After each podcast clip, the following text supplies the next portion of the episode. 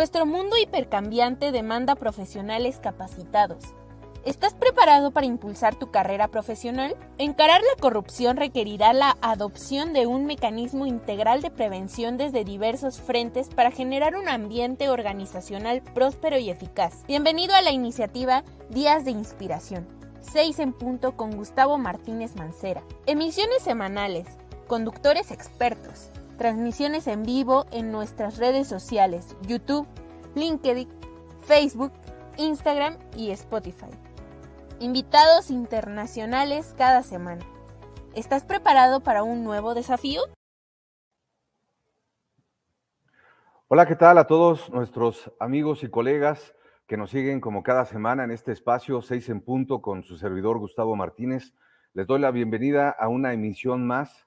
Eh, en esta tarde, realmente muy contento. Vamos a estar platicando de un tema que es realmente importante y relevante para las empresas eh, que tienen operaciones precisamente de comercio exterior. Vamos a platicar precisamente de estos desafíos, eh, el control que deben de mantener precisamente en su organización para tener una eh, salud integral en todas estas operaciones. Y para platicar de este tema, hemos invitado en esta tarde a un especialista, un gran colega, un gran amigo, que precisamente saludo hasta Querétaro, eh, el licenciado especialista también en comercio exterior, Marco Antonio. Marco Antonio, ¿cómo estás? ¿Qué tal, Gustavo? Muy buenos días, mucho gusto, todo muy bien. Muchas gracias. Al contrario, muchas gracias a ti por eh, aceptar participar en, en, este espacio que nos proporciona el Instituto Internacional de Ética Empresarial y Cumplimiento y también con el patrocinio de Auditul, la red de control interno y auditoría en eh, Latinoamérica. De hecho, quiero enviar un saludo precisamente a todos nuestros seguidores y nuestros colegas que nos ven en las redes sociales del instituto y también de Auditul a través de Facebook, de LinkedIn y de YouTube. Eh, en Latinoamérica les envío un cordial saludo a Bolivia, Colombia, a Chile, Argentina, eh, también a Ecuador, a Venezuela, a los Estados Unidos y a los diferentes, a los diferentes estados también que nos siguen en, México. Muchísimas gracias y les voy a agradecer también que nos compartan sus preguntas y sus comentarios a través eh, eh, del chat que tenemos habilitado en cada uno de, las redes sociales en esta tarde. Eh, y Marco Antonio, me gustaría, antes de iniciar y de entrar de lleno a platicar de este tema que me parece realmente muy importante, me gustaría pues presentarte un poquito y platicar de tu trayectoria también a nuestros colegas y amigos que nos siguen. Eh, quiero platicarles que Marco Antonio Reyes eh, actualmente es director general de Think Tank. Es una firma especializada e independiente en servicios fiscales y legales en materia aduanera y de comercio exterior, con presencia a nivel nacional. También fue socio de la práctica de comercio exterior en, en Pricewaterhouse, en PwC, donde laboró por casi 20 años para posteriormente incorporarse como socio líder de México y Latinoamérica de la misma práctica en Anderson, México, siendo responsable del desarrollo de la práctica en 14 países.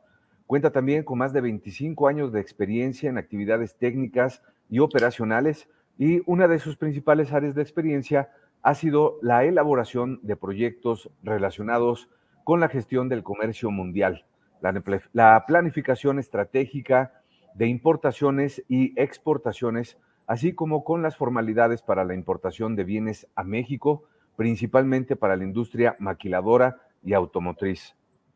Como parte también de su experiencia profesional de Marco Antonio Reyes, él ha estado profundamente involucrado en la revisión y evaluación de operaciones de comercio exterior, detectando, analizando y evaluando tanto los riesgos fiscales como aduaneros que afectan dichas operaciones para las organizaciones.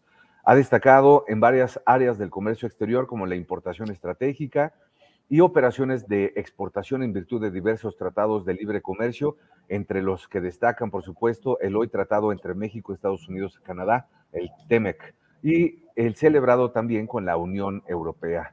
De igual forma, Marco Antonio ha estudiado y analizado varios esquemas de importación y exportación, siendo líder de opinión en la interpretación de los asuntos jurídicos previstos en la ley aduanera y de la ley de comercio exterior de México, así como en los antes referidos tratados de libre comercio. Pues bueno, eh, Marco Antonio, realmente eh, un currículo muy amplio, una trayectoria también eh, muy amplia en, principalmente las firmas, eh, pues ahora conocidas eh, como Big Four, ¿no? Incluyendo Andersen, que era parte de los Big Five.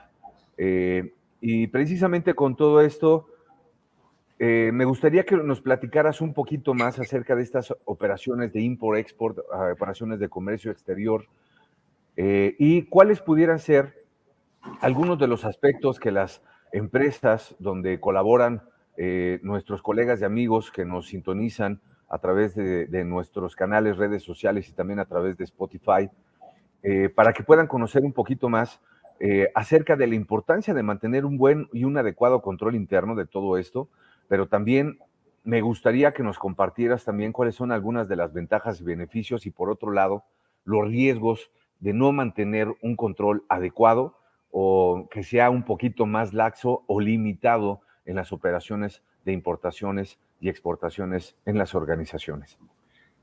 Sí, Gustavo, este, pues bueno, otra vez, eh, buenos días, buenas tardes, perdón. Eh, sí, mira, tú, tú empezaste platicando un poquito de la importancia del comercio exterior y lo que tenemos que vigilar. Yo te diría que, que comercio exterior, eh, la parte o la, el área de comercio exterior, no es que sea importante, es que es fundamental. Es, es, es, es, una, es uno de los pilares que hace que muchos negocios funcionen, porque al final de cuentas eh, es la parte que va a permitir la importación y exportación de mercancías, que al final de cuentas es lo que comercializamos, ¿no? Si por alguna cuestión se llegara a detener este flujo de operación por una suspensión del padrón de importadores o porque nos suspenden o cancelan algún programa de fomento como el IMEX, alguna certificación, como la certificación en materia de IBJEPS, obviamente se va a ver eh, eh, detenida o obstaculizada el, este, el flujo de operación de, de, mi empresa. Y evidentemente, pues esto nos va a pegar comercialmente, ¿no? Creo que es importante señalar, Gustavo, que hay tres pilares en el comercio exterior a nivel mundial que vigilan las autoridades primordialmente. Una de ellas es la valoración aduanera, la valoración aduanera es uno de los puntos que desafortunadamente más, más han este, afectado la recaudación para los países porque mucha gente subvalúa con la finalidad de omitir el pago de impuestos. Y bueno, obviamente pues la autoridad está tratando de evitar ese tipo de, de subvaluaciones. Y bueno, en México por no pagar un impuesto de, de importación, el impuesto de importación, la, la, la multa oscila entre 130 y 150% del, monto omitido. Obviamente, eh, eso va de la mano con la omisión eh, de pago de otros impuestos, como es el IVA en la importación de mercancías, que la multa es menor de 55 a 75, pero al final de cuentas, lo que la gente busca en ocasiones es no pagar impuestos, pero esto va concatenado con la deducción de las, de las compras de importación. Hay un candadito por ahí, Gustavo, que, que te señala que solo puedes deducir hasta el monto eh, que hayas declarado en el pedimento de importación. Entonces, para aquellas empresas o personas que tratan de subvaluar las mercancías con tal de no pagar impuestos a la importación, pues se pueden ver perjudicadas en la deducción de las mismas, de estas compras de importación. Eh, otro tema importante que, es pilar de, de, las operaciones internacionales es la clasificación arancelaria de mercancías. En ocasiones, una clasificación arancelaria de mercancías incorrecta o dolosamente incorrecta, quiero pensar que, que siempre es no doloso, pues eso genera que, en ocasiones estamos pagando impuestos de más o impuestos de menos. ¿A qué me refiero? Eh, todas las mercancías en el mundo están codificadas, clasificadas, hay un sistema armonizado a nivel internacional que te va a señalar cuál es esa codificación a nivel mundial. Y al final de cuentas, México, al igual que muchos países o todos los países, la consideran para establecer qué impuesto genera la importación y en su caso que otro impuesto como el IVA o cuota compensatoria aplicará a cada una de estas mercancías. Entonces, si nosotros utilizamos una clasificación arancelaria incorrecta, pues, pues podemos estar en supuesto de que estoy dejando de pagar o pagando en exceso algún impuesto, alguna contribución. Y por otra parte, en temas de regulaciones y restricciones arancelarias, podría estar omitiendo el cumplimiento de estas o cumpliendo en exceso. La multa por no cumplir eh, con alguna regulación o restricción arancelaria oscila entre el 70 y el 100% del valor de las mercancías. Entonces estamos hablando de multas pues muy, muy grandes, ¿no? Eh, hace, hace tiempo existía la posibilidad de presentar una carta para, para no cumplir con algunas, eh, algunas NOMS. Esto le acaban de quitar y bueno, ha sido un tema un poco complicado para muchos importadores porque ahora hay que cumplir con algo que no cumplíamos y siempre lo nuevo pues nos cuesta un poco de trabajo, ¿no? Y el tercer pilar, Gustavo, que, debemos de vigilar y no caer en estos temas es el de origen.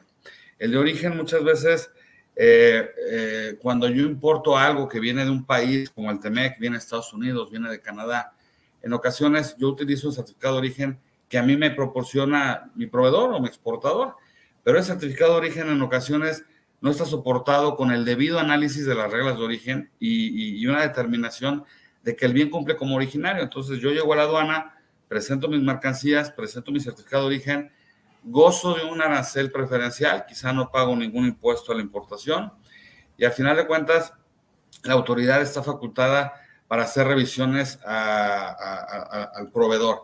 Puede enviar eh, cuestionarios, puede solicitar información o puede hacer visitas presenciales. Entonces, si la autoridad determina que a final de cuentas lo que yo importé no era originario, pues me va a hacer pagar el impuesto que tenía que haber pagado, ¿no? Este, obviamente, esto más, más sus multas que acabamos de platicar hace un momento en materia de impuesto general de importación, quizá cuotas compensatorias y a impuesto al valor agregado, entre otras. Entonces, estos tres pilares, valoración aduanera, clasificación arancelaria y origen, eh, provocan o generarían un no pago de impuestos, una omisión de impuestos, que es lo que más vigilan las autoridades. Entonces, hasta ahí yo creo que debemos de partir, que ese es un tema genérico para todo tipo de, importaciones a México. Eh, no sé si por ahí, Gustavo, tengas algún comentario. Sí, de hecho, fíjate que es muy interesante ahorita lo que nos mencionas, porque sí, son parte como de algunas de las sanciones. Sin embargo, las empresas, las organizaciones, yo creo que ven más afectado eh, o se ven más afectadas precisamente porque puede limitar mucho su productividad, ¿no? O su producción. Eh, sus operaciones, ya directamente, inclusive el, mucho parte también de la reputación con sus eh, clientes y más que va aunado, como dices, con una revisión de la autoridad o una posible revisión de la autoridad también a los proveedores internacionales. Entonces, esto también eh, es algo que debe de considerar la organización y los empleados, precisamente los colaboradores de la organización, como para mantenerlo totalmente sano. Ahora, hay algunas operaciones específicas, o bueno, todas las operaciones de comercio exterior se deben de documentar y entran a un archivo electrónico.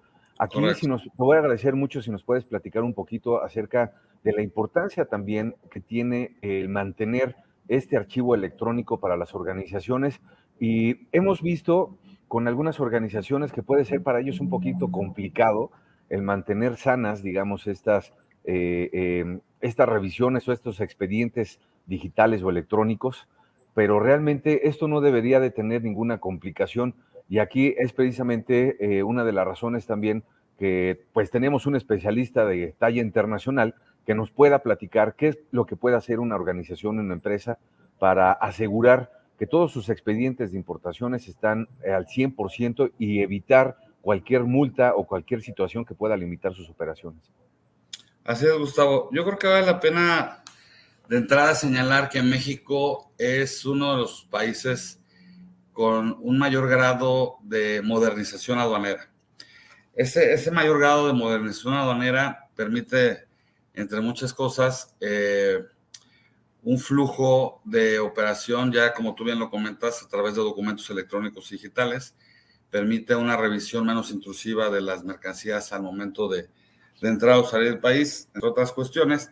Pero como bien lo comentabas, eh, nosotros estamos obligados a integrar un expediente de toda la vida en materia aduanera, de comercio exterior, por cada operación que realice, ya sea de importación o ya sea de exportación.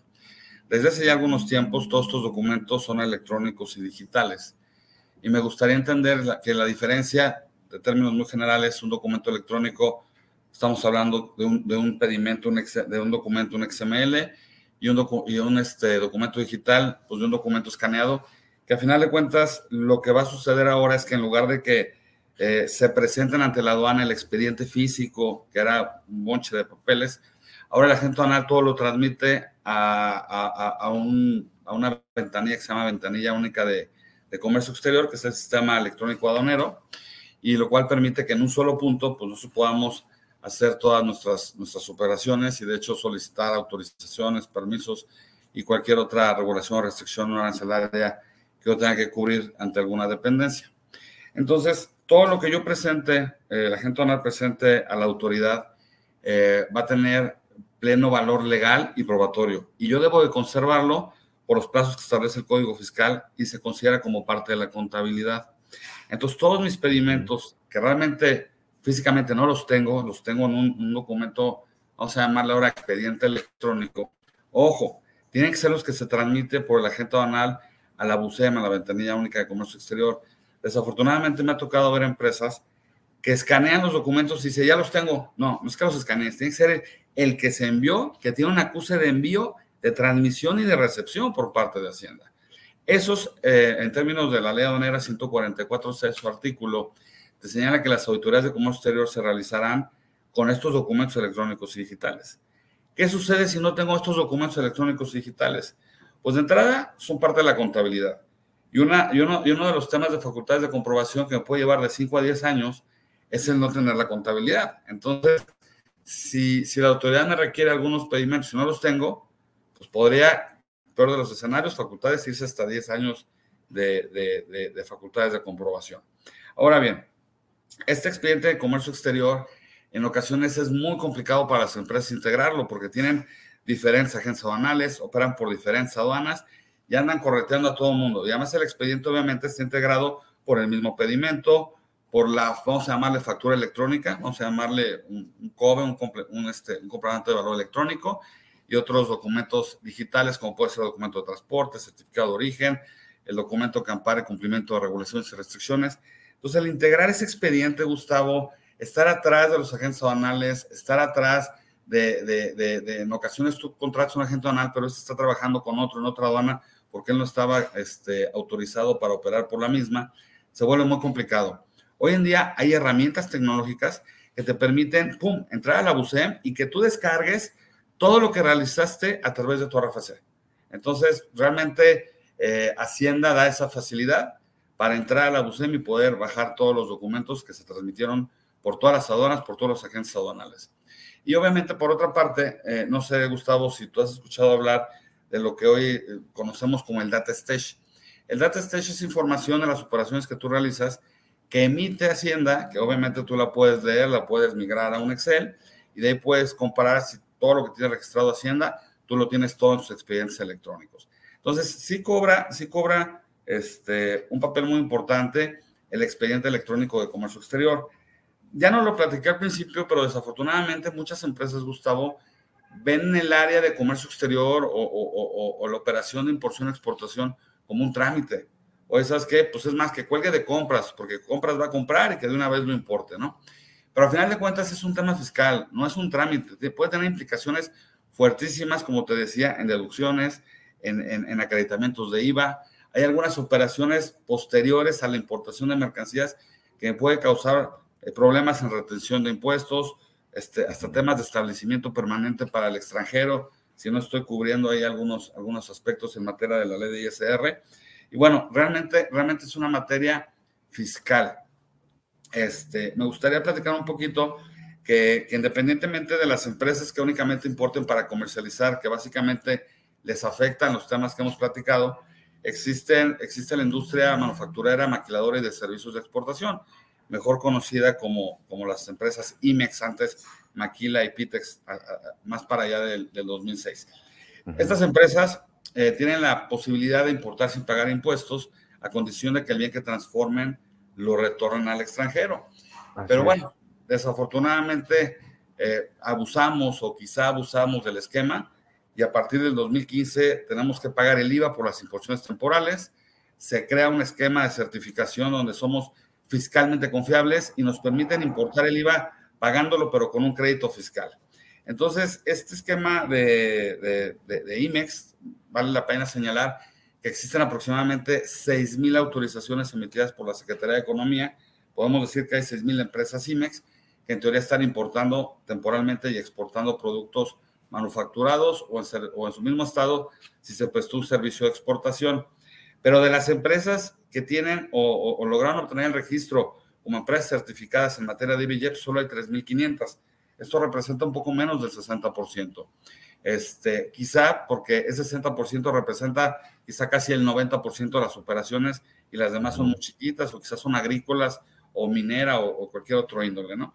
Pero cabe destacar que esta certificación en materia de, eh, IVA y IEPS literal es el diploma en la pared de que somos fiscalmente confiables. Para que a mí me den una certificación en materia de IEPS, tengo que cumplir más o menos con 30 obligaciones fiscales, tanto legales como fiscales, como aduaneras, como de recursos humanos. Entonces, eh, la autoridad se dice, oye, a ver, te voy a prestar, te voy a prestar un, este, o te voy a dar un crédito fiscal para que pagues tu IVA, pero pues realmente eh, debes de ser eh, siempre cumplir con sus obligaciones permanentes. Cabe señalar que en el 2018 la autoridad autorizó más o menos 275 programas IMEX. Para el 2019 disminuyó 150. Para el 2020, el año pasado, únicamente autorizó 94 programas IMEX. Y este año que ya le va agarrando otra vez forma, ya va, yo espero que termine entre 180 y 190 programas autorizados. Podemos ver una disminución en las autorizaciones por parte del gobierno, porque para el gobierno desafortunadamente considera que como no estamos pagando impuestos, pues somos empresas que estamos buscando omitir el pago de impuestos, ¿no? Y obviamente, pues no, no, no, no todos, no todos somos así, pero bueno, esto es lo que sucede. Este, sí, en efecto.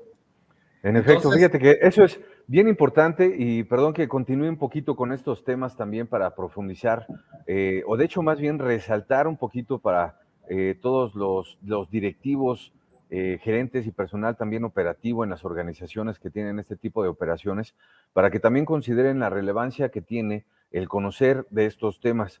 Como nos mencionabas, no solamente son las operaciones de importaciones y exportaciones, sino todo el, pues digamos, bagaje que tiene y el impacto que tiene directamente en la organización, ¿no? Estamos hablando que tiene un impacto principalmente fiscal y que se considera por la autoridad también como parte de la misma contabilidad de la organización. Entonces, eh, esto realmente es muy relevante, muy importante que todos nuestros colegas también puedan conocerlo, que puedan profundizar e inclusive incrementar el portafolio de conocimientos que ellos tienen precisamente para ayudar a que todo esto eh, realmente esté sano dentro de la organización y evitar cualquier eh, pues situación que pueda ir en contra de las mismas operaciones o inclusive ya eh, la misma licencia de importaciones o exportaciones o que pueda ser considerado por ahí diferente por la autoridad.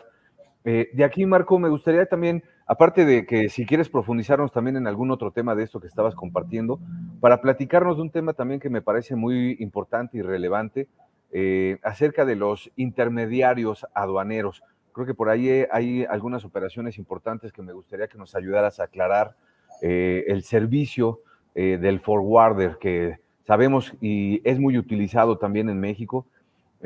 y para conocer un poquito más sobre la diferenciación que tienen estas actividades de los intermediarios aduaneros con los agentes aduanales. Sí, sí, Gustavo, mira, esta es una figura que ha agarrado fuerza cada vez, cada vez más, porque realmente es eh, contratar a una empresa que te va a hacer toda la operación logística, ¿no? En lugar de que tú por una parte contrates el agente aduanal, por otra contrates el transportista, el seguro, este, almacenes, a través de este forwarder pues podrás consolidar toda tu operación. Evidentemente, eh, pues, obviamente puede ser más caro porque estás pagando un, un costo adicional por el servicio, pero bueno, lo que busca un forwarder es obviamente buscar las mejores tarifas, porque al final de cuentas va a acabar contratando un agente aduanal. Pero su tarea es esa, buscar los mejores agentes aduanales, buscar las mejores tarifas en, en, flete, seguro, almacenaje. Entonces es una figura que evidentemente este, pues ha funcionado, ha funcionado. Eh, como empresas se van especializando para la prestación de servicios y puede ser muy benéfico para, para las empresas. Pero lo que no me gusta mucho, Gustavo, es que de por sí las empresas juran y perjuran que su asesor fiscal en comercio exterior es el agente aduanal. El agente aduanal está haciendo un pedimento para la introducción o extracción de mercancías, pero él no sabe si tú las mercancías las vas a transformar, las vas a rentar, las vas a prestar, las vas a vender, las vas a exportar. Entonces, evidentemente, un agente aduanal no es el asesor fiscal en materia aduanera. Sí es el que realiza la importación y la exportación, pero ojo, podemos tener otras implicaciones en materia de deducciones, iba lo que te comentaba. Ahora, lo que me preocupa, y lo he visto, es que con un forwarder, pues creen que menos aún es necesario tener un departamento de comercio exterior, porque ya hay, alguien que te hace todo, ¿no? y que te, entrega, y que te integra tu expediente, te lo entrega, te lo guarda. Pero a ver, vamos por partes.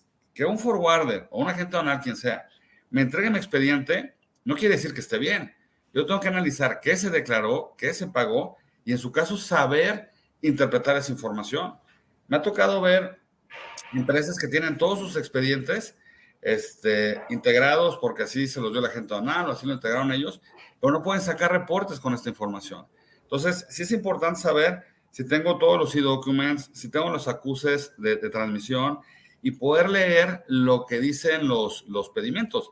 Si pagué, si, si, si, declaré incrementable, si, si, declaré correctamente el Incoterm, si mi valor en aduana es el correcto, si mi clasificación arancelaria tiene distorsión para mismos productos en, por diferentes agencias aduanales o diferentes aduanas, hay que saber analizar la información. Entonces, un forwarder sí tiene una, una, una ventaja competitiva, podemos decir así, a nivel comercial, a nivel, a nivel flujo, pero evidentemente necesitamos seguir observando el tema fiscal. En nuestro país el tema aduanero es muy formal, entonces por un dato que altera la información estadística, multa. Y eso por el número de pedimentos que puedan estar mal. Y eso te puede decir a uno, dos, tres, cuatro, cinco años. Entonces, me ha tocado ver multas de millones por un dato que está mal, que realmente es un dato muy formal y que realmente no afecta a la operación de la empresa, ¿no? Entonces, pues bueno, esa, sería mi opinión de, de estas empresas, este, obviamente habría que hacer una buena selección de proveedores, pues para no caer en ningún, en ningún tema que se complique a las empresas y hacer toda la evaluación de, de, de, como cualquier otro proveedor, ¿no? Rendimiento, este, performance, eh, costos, tiempos, entregas, todo lo que conlleva la, la contratación de un proveedor, ¿no? Perfecto, muy bien, Marco Antonio. Y eh, ya entrando en la recta final de este espacio, de este programa que realmente para mí este tema me apasiona. Eh, yo tengo conocimientos precisamente también en cadena de suministro y este es un tema eh, muy relevante para todas las organizaciones que tienen estas operaciones de comercio exterior o inclusive que son parte, y lo vemos mucho en nuestro país, en México, eh, que son parte de industrias específicas.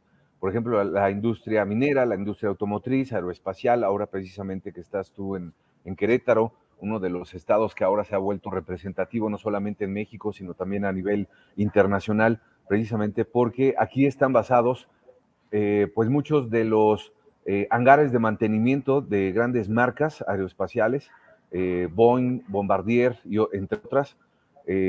Y es súper importante que todos nuestros amigos también conozcan que el tener saneadas y limpias, completamente ordenadas estas operaciones de comercio exterior nos ayudan a alargar la vida precisamente y la tranquilidad en las organizaciones.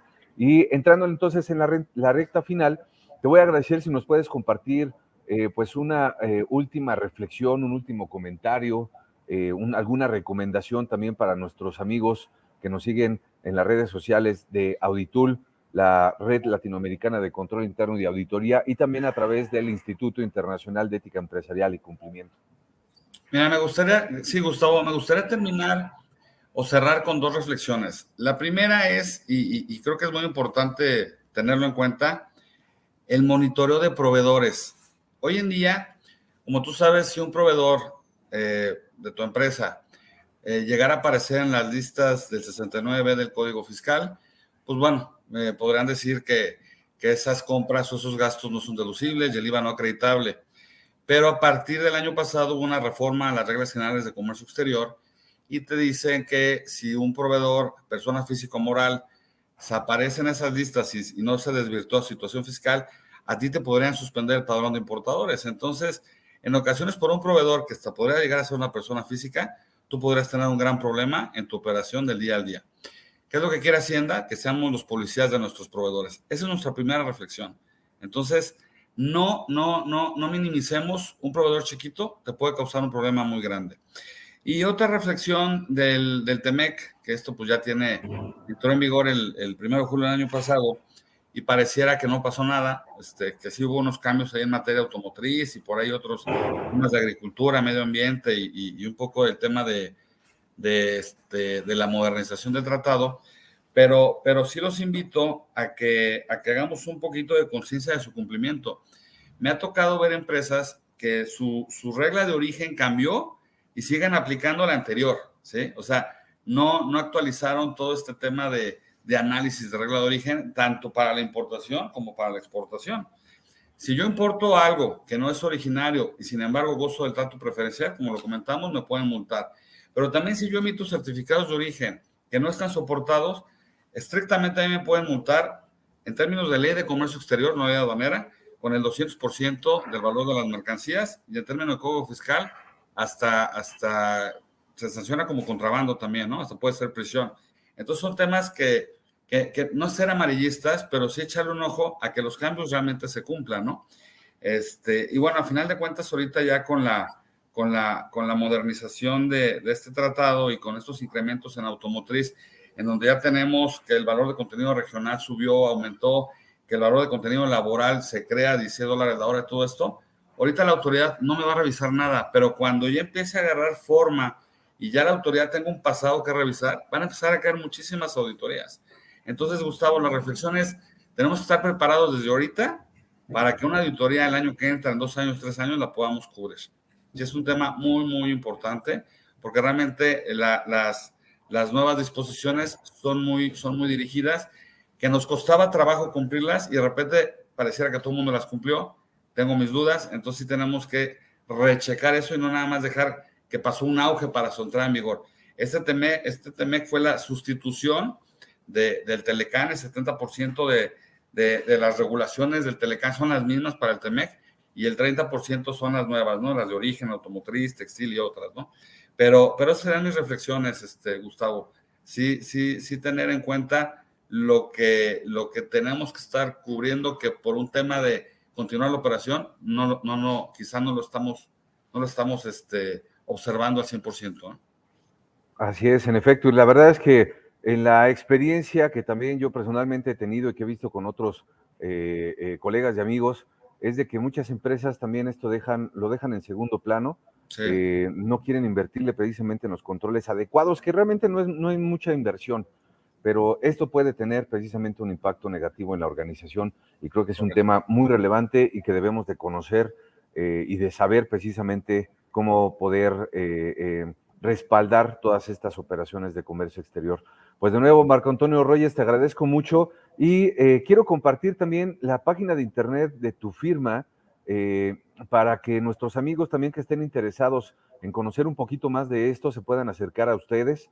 quiero decirles, igual y si me ayudas a confirmarlo, es www.thinktax.com.